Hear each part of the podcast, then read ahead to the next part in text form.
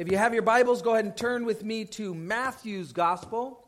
The title of our message this Sunday is Palm Sunday 2016. What a clever title for a message I came up with. That contrasts it from contrasts contrasts it from Palm Sunday 2015, right? Matthew chapter 21. As you are going there, I will pray. Let's pray together. Father, we thank you for your word. We thank you for this time of year. We have an opportunity, Lord, to be your spokespeople. Not only are we to be salt and light, but Lord, you've directed us and called us to be your mouthpiece as well.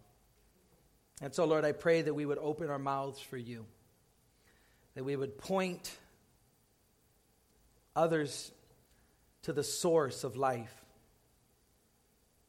to where healing, restoration, reconciliation, and just the wonder of salvation can come.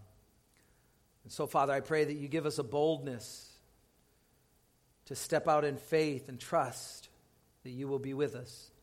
Bless our time as we have it in your word, Lord. Open up our eyes, open up our ears as we give you this time.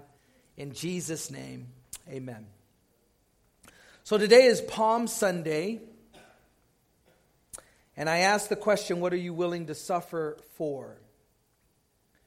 It's a rhetorical question. In the first service, we can answer it because we're sitting down and there's just a handful of people and we can go around and kind of interact a little more.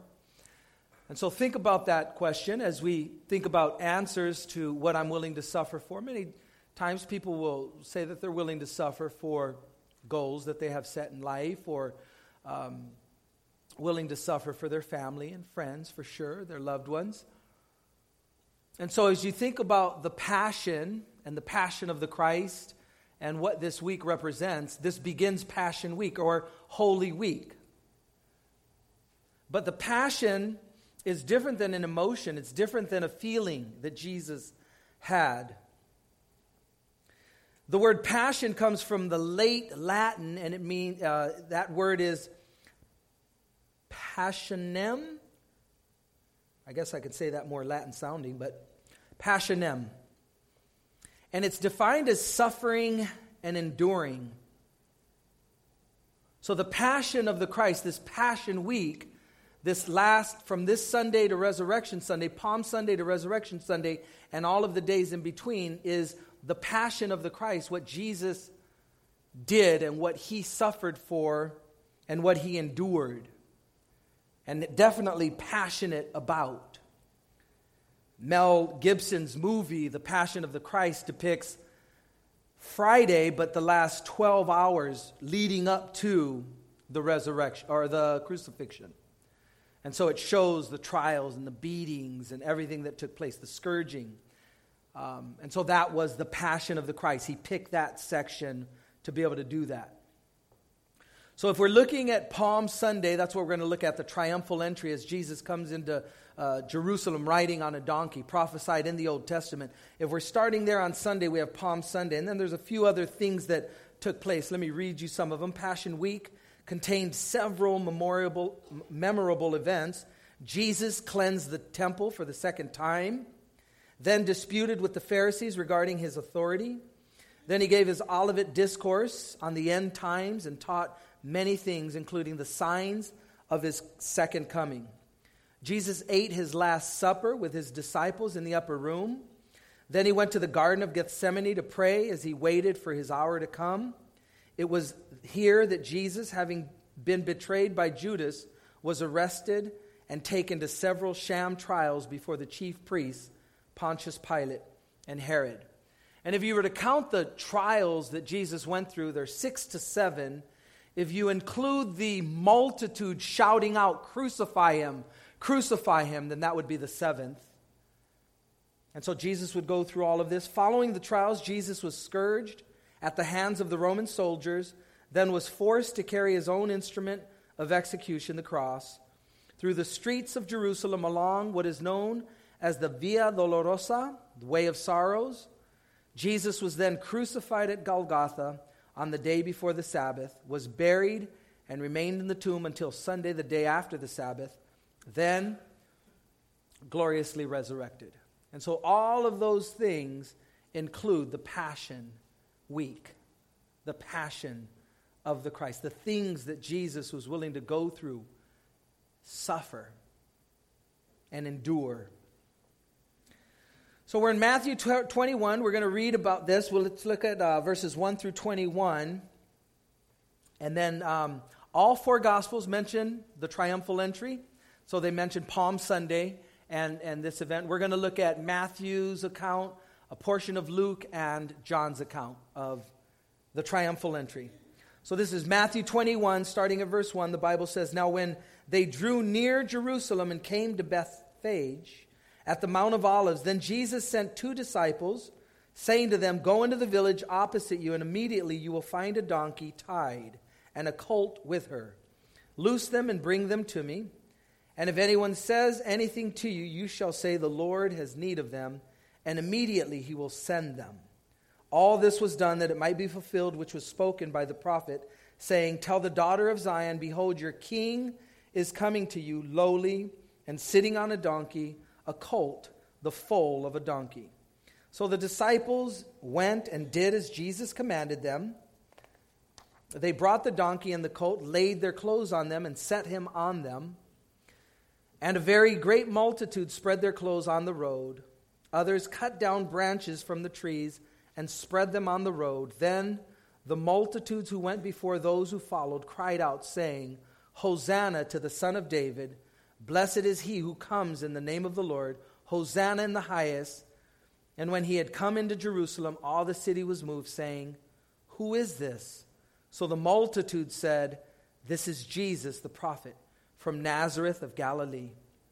And so within Matthew's account, we see that Jesus is preparing for this coming into Jerusalem, he tells two unnamed disciples to go and to find this donkey with her baby, the colt, a fold. And so it's not just one donkey, it's the mommy and the baby. And it's one who has never been ridden, is how he would come riding in on a donkey. Showing humility and meekness, power under control, Jesus could have came in on a steed, a gigantic horse, but it just screams of just this suffering Messiah. This one who would come in who wouldn't have to flex his muscles. His muscles would be flexed as he died on the cross, carrying the sins of the world. And so they would go exactly and find this donkey and this baby donkey with the mommy donkey. And it's exactly as Jesus tells them, there they are. They unloose them and they're ready to just roll. And in one of the other Gospels, it tells us that they do ask, uh, What are you doing with my donkey? Not like that, but that's how I picture it because it's like, and they say the Lord has need of them. And either they were disciples of the Lord or they understood what it meant and they let him go. And so Jesus would come riding in. Three significant things that we see in this first section that we're looking at. Jesus' mode of transportation was predicted, what the crowd said was predicted, and the very day that it would happen would be predicted. And we might think that that's no big deal, but the prophecies that were fulfilled in Jesus are an incredible hope for us as Christians that God knows what He's talking about. He's able to tell us specific things hundreds of years before they come to pass, so that when we see them and when we read them, our faith can be ignited and we can understand wow, God, God really knows what He's talking about. Not only does He know the past, but He knows the future, and He's telling us these things. So, the first one, Jesus' mode of transportation, as we saw the donkey, was prophesied in Zechariah 9 9. Let me read it to you. Zechariah 9 9 specifically reads, Rejoice greatly, O daughter of Zion. Shout, O daughter of Jerusalem. Behold, your king is coming to you. He is just and having salvation, lowly and riding on a donkey, a colt, the foal of a donkey. That's pretty interesting, huh? that it's telling us he would be on a baby donkey. And it would mention both of them the mom and the baby donkey. And that's how Jesus would be coming in, riding into Jerusalem. Number two, the crowd said what was predicted. This is found in the psalm that we read this morning in our time of responsive reading, Psalm 118. I'll read you verses 24 and 25. This is the day the Lord has made. We will rejoice and be glad in it. Save now, I pray, O Lord. O Lord, I pray, send now prosperity. That save now is Hosanna. Hosanna is what they were crying out. Quoting from this psalm, taking this psalm out of its context, out of its historical meaning, and saying, Whoa, this is a messianic prophetic psalm. And here it is, right before our eyes Jesus, save now. That's significant because in the first century, the understanding of the religious community and even the disciples of Jesus was that Jesus or the Messiah would come in and immediately set up his kingdom. And they didn't understand that the Messiah would have two advents, two comings, the first coming and the second coming of the Messiah. The third prophecy was the very day it happened was predicted. The scripture is found in Daniel chapter 9. I'll read it to you, verse 25.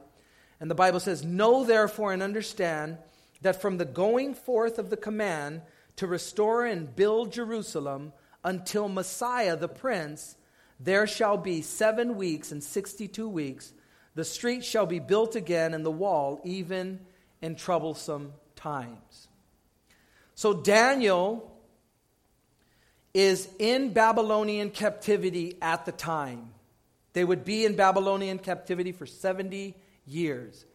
He recognizes hey, we're almost at the end of this Babylonian captivity. We're almost at the 70 years. And he prays. He prays on behalf of his nation. And he falls to his knees and he cries out and he says, God, show me. Show me what you have in store for my people, for the nation of Israel. And he just breaks through in prayer and he doesn't leave until God comes and gives him one of the greatest prophecies in the Old Testament. Daniel chapter 9, verses 24, 25, 26, and 27. And it would give the history of the nation of Israel. And right here, it's telling us that there's going to be a decree that goes out to rebuild the walls in Jerusalem. When that decree goes forth, start counting. A specific number of years are going to take place, and then the Messiah will come in, but he will be cut off, not for himself, but for the nations. Let me read you what Pastor Chuck Smith has in his study Bible as it relates to this verse specifically. He says, The word for weeks is actually sevens and refers to seven lengths of time, whether days, weeks, or years. Sir Robert Anderson, in his book, The Coming Prince, calculated 483 years, 69 times 7. From that date March 14th, 445 BC. So the decree went out on that specific date, March 14th, 445 BC. Using the 360 day, 360 day Babylonian calendar, which gives you 173,880 days, this calculates to April 6, 32 AD, precisely the day Jesus came into Jerusalem riding on a donkey.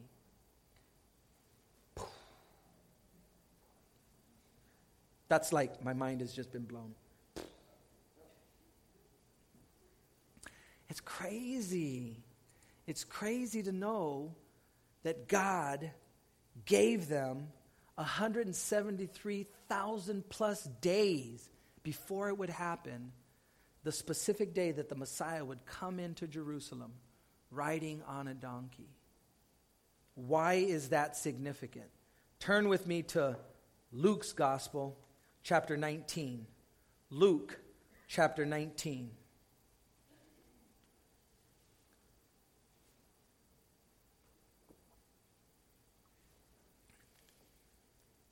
So, our second account of the triumphal entry that we're going to look at is found here in Luke chapter 19. Same account, same story that Jesus is coming riding in on a donkey. It starts at verse 28, but we're going to pick it up at verse 37.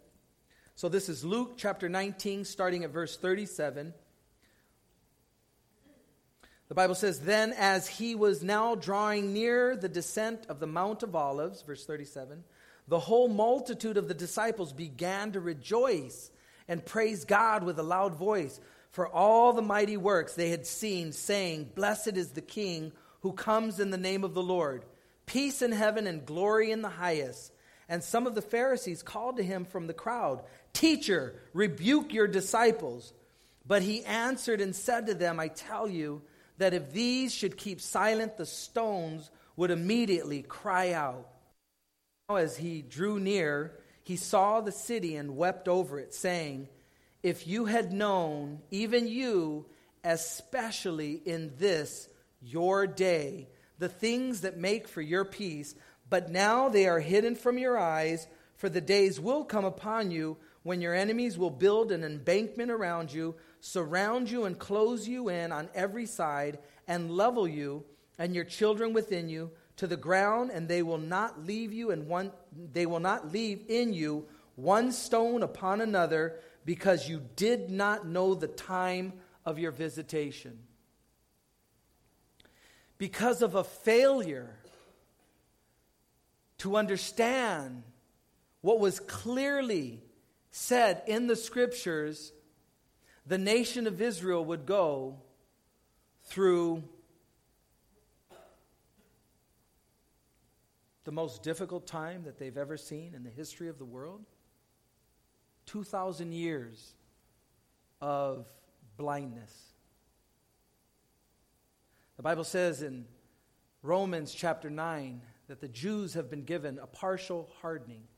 Their eyes are veiled from seeing the truth because they didn't recognize this day. They would be the ones that would have these trumped up charges against their own Messiah. They didn't want what Jesus had to offer because they weren't aware of what the scripture said as it related to this specific day. And they would end up crucifying the very Messiah that was promised to them. And I think for us, it's very important that we recognize that God has things to tell us. God has things to say in His Word, that we would be aware of the sign of the times in which we're living in, that it would cause us to look up for our redemption draws near when we see these things happening. So, in this section of Scripture, as Jesus weeps over Jerusalem, what he's referring to at the end there, verses 43 and 44, is the destruction of the city of Jerusalem. Historically, we know that that took place in 70 AD. Not one stone in the temple was left on the other. The Emperor Titus would come in, his army, they would invade the city, and they were told, don't touch the temple. Don't place fire to the temple. A lot of gold in the temple. They wanted the gold. And so an arrow was shot, goes in, and all of the gold melted, and it went between the cracks and crevices of the temple. Stone by stone, they had to remove it and scrape it off so that they can secure the gold. Jesus' prophecy would come to play, take place. Not one stone was left. In verse 42, he said, If you had known, even you, especially in this your day, the things that make for your peace, but now they are hidden from your eyes. I don't want to so insist on my will that I lose sight of what God has in store for me. And so we need to be very careful that we understand that God is doing something and that that which God is doing, we want to be in line with. We want to participate with. We want to cooperate with. We don't want to be find, find ourselves fighting against God. God loves us. God has a plan for us. But God's not on your timeline. He's on his timeline. God's will will be done. God rules in the kingdom of men. In the book of Daniel, it says that he gives it to the lowest of men. So we need to walk in humility, understanding that God has a will. I believe part of Judas Iscariot's problem, if you study the Bible, you come to find out that he insisted on his will. He insisted as other others in first century AD, their understanding of the Messiah coming was to set up a kingdom immediately on earth and that when that Messiah would come, hey, maybe if I jockey position and kind of you know, do this right, maybe I can rule with him in his kingdom. Remember the two disciples and the mom that would come to them and to Jesus and say, Hey, Jesus, can uh, maybe my two sons sit at your one at your right hand, one at your left when you come into your kingdom? They thought that the Messiah would immediately set up his kingdom in the first century. And so I think Judas Iscariot, having that, could not understand and accept the will of God. And he would become the son of perdition. He would betray Jesus. 30 pieces of silver. Moving on, go ahead and turn with me to John's Gospel, and we'll look at our last account of the triumphal entry. John chapter 12. John's Gospel, chapter 12.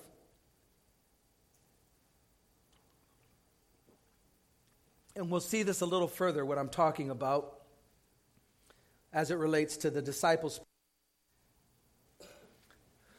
So, John's Gospel, chapter 12, we're going to read verses 12 through 19. And again, this is John's account of the triumphal entry. Each gospel writer is giving us their perspective, and they're writing to a specific audience. So, we see little bits and pieces that might be a little different, but nonetheless, we recognize that all of this gives us the full account of the triumphal entry or Palm Sunday. So, this is John's Gospel, chapter 12, starting at verse 12. The next day, a great multitude that had come to the feast, when they heard that Jesus was coming to Jerusalem, took branches of palm trees and went out to meet him and cried out, Hosanna! Blessed is he who comes in the name of the Lord, the King of Israel. Then Jesus, when he had found a young donkey, sat on it, as it is written, Fear not, O uh, daughter of Zion. Behold, your king is coming, sitting on a donkey's colt. His disciples did not understand these, these things at first, but when Jesus was glorified, then they remembered these things were written about him and that they had done these things to him. Stop there. We'll come back and we'll finish it. But his di- disciples did not understand these things at first. It wouldn't be until Jesus is glorified that these things would begin to resonate and they're able to put the pieces of the puzzle together, connect the dots, if you will. And so, what does that speak to us? Again, we need to be, uh, be, we need to be careful, insisting on our own will. We need to be careful having the limited perspective that we have. And ultimately, we need to walk by faith. We need to understand that God knows what He's doing. And you might look at things in your life, and you might look at seasons in your life, and you might think God was absent in that season. Nothing could be further from the truth. God knows. He knows what's going on. He has a will for your life. What is that will according to Romans chapter 12, verse 2? It's good it's acceptable, it's perfect. He's not wishing that to bum you out, to rip you off, to hurt you. And so the disciples wouldn't understand until after. Remember John chapter 6, Jesus feeds the multitudes, the 5,000. And then all of a sudden, people are coming out of the woodworks. They're like, dang, biscuits and fish sticks, free lunch program. Yeah, we're down with Jesus. This is a little bit of all right. You know what I'm saying? And so all of these people, he gets fair weather followers. All of these people are following Jesus. Now, if it were me or a religious leader, what would we do? We'd be like, dang, we're blowing up, blowing up. Let's build bigger buildings, right? Let's the multitudes are coming out too. There's more money, this is status. We get a TV deal, maybe we get on the radio. Woo! What does Jesus do? The very opposite. Thin them out. Let's thin the crowds out people are following me for the wrong reasons. And so, what does Jesus do in John chapter 6? He declares to the multitudes, Unless you eat of my flesh, unless you drink of my blood, you have no part in me. People are looking at that and they're like, Cannibalism? Eat of his flesh, drink of his blood. Biscuits and fish sticks were cool, but nah, I'm not. Mm. And it says in John chapter 6, verse 66, John 6, 6, 6, and many of his disciples, disciples, followed him no longer. They left, they bounced. Jesus turns to the 12 and he says, Do you want to go as well? Peter says, Lord, to whom shall we go? You alone have the words of eternal life. We've come to believe that you are the Christ, the Messiah. We're not going anywhere. We don't understand the eating of your flesh. We don't understand the drinking of your blood. But Lord, you alone have the words of eternal life. We're not going anywhere. And our faith is going to be tested. There's going to be times where we just don't understand. We're here inside of time and space. God is outside of time and space. And so, in that, there's going to be times in our lives where we look and we say, I don't quite understand this. What do we do in those moments? We walk by faith. Simple as that. We have to walk by faith. We have to know and trust that God loves us. He's demonstrated that love on the cross. He's already proven that He loves us. He's going to continue to love us. He's going to get us through these difficult things. And they might not they might not iron out the way we want them to, but we have to trust that God knows what He's doing. And He's doing something deep in our hearts in those moments. And so the disciples did not understand these things at first. Verse 17 goes on in John chapter 12 to say, Therefore, the people who were with him when he called Lazarus out of the tomb and raised him from the dead bore witness. For this reason, the people also met him because they heard that he had done this sign. The Pharisees therefore said among themselves, You see that you are accomplishing nothing. Look, the world has gone after him. The enemies of God were able to recognize that they couldn't even stop Jesus, but they would try. They would try. In their temporalness, all I got to do is get them rid of this Eh, get rid of him in this temporal and we will win, right? No. They recognized that they couldn't stop him, but they were going to try anyways. Why do we fight God? Who can fight God and win? Nobody. Don't resist God. Don't fight God. Let God do what he's going to do. Don't be like these Pharisees right here who recognize, look, the whole world's going after him. We've failed. You are accomplishing nothing, they said. The Bible says in Revelation chapter 3 that God opens a door that no man can shut, and he shuts a door that no man can open. In Romans chapter 8, the Bible says, For if God is with me, who can be against me? And so you want to not have God line up with your plans line up with your will. No, no, no. You want to figure out what God is doing and then line up with God. One with God is a majority. Me and God against the world, I win. Woohoo! The whole world lined up against God loses. So we need to be very careful that we're not resisting God, that we're not holding God back, that we're not fighting against God, but that we're lined up with what God wants to do in these last days, in the world. And what does He want to do? He wants to raise you up, He wants to prepare you for what He has prepared for you.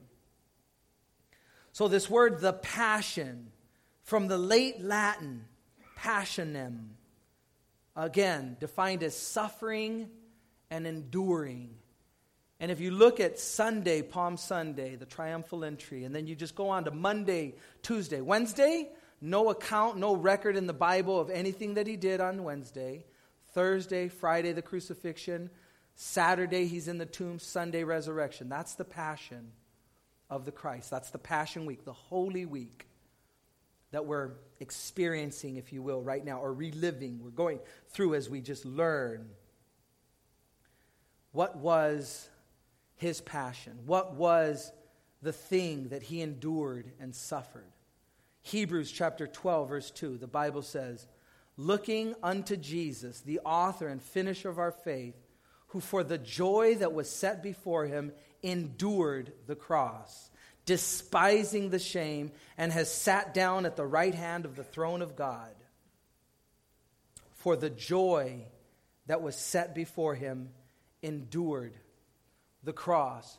You are his passion. He endured for you so that you would be with him in heaven, in eternity. You are the passion of the Christ. That mind blowing. That's mind boggling. There were two things why he did this. Number one was you. Number two, he wanted to go home to be with his father. He would endure because he was separated for that season from his father. He wanted to go back to be with the father. So let's not lose sight of that. We are his joy. We are the reason that he did what he did, that he endured this on our behalf. Amen? Father, we thank you for your word, Lord. We thank you that you love us. You've demonstrated that love for us. Lord, why do we doubt you? Why do we question? Lord, why do we wonder? I pray, Father, that we would bask in that thought, that we would meditate on that, Lord, that it would resound over and over in our head, and that we would just acknowledge, Lord, that we are your joy. You did it to spend eternity with us. And Lord, I pray that that would move us. I pray that that would cause deep within us, Father, just a gratitude and a desire to glorify and praise you with our lives because of it. Not earning what you've done for us, Lord, just simply responding. And so we thank you, Lord. We thank you for your passion. We thank you for the suffering and what you endured. We just pray, Father, that we would be bold to be able to open our mouth and to proclaim and to share what you've done deep within us through your sacrifice. In Jesus' name, amen.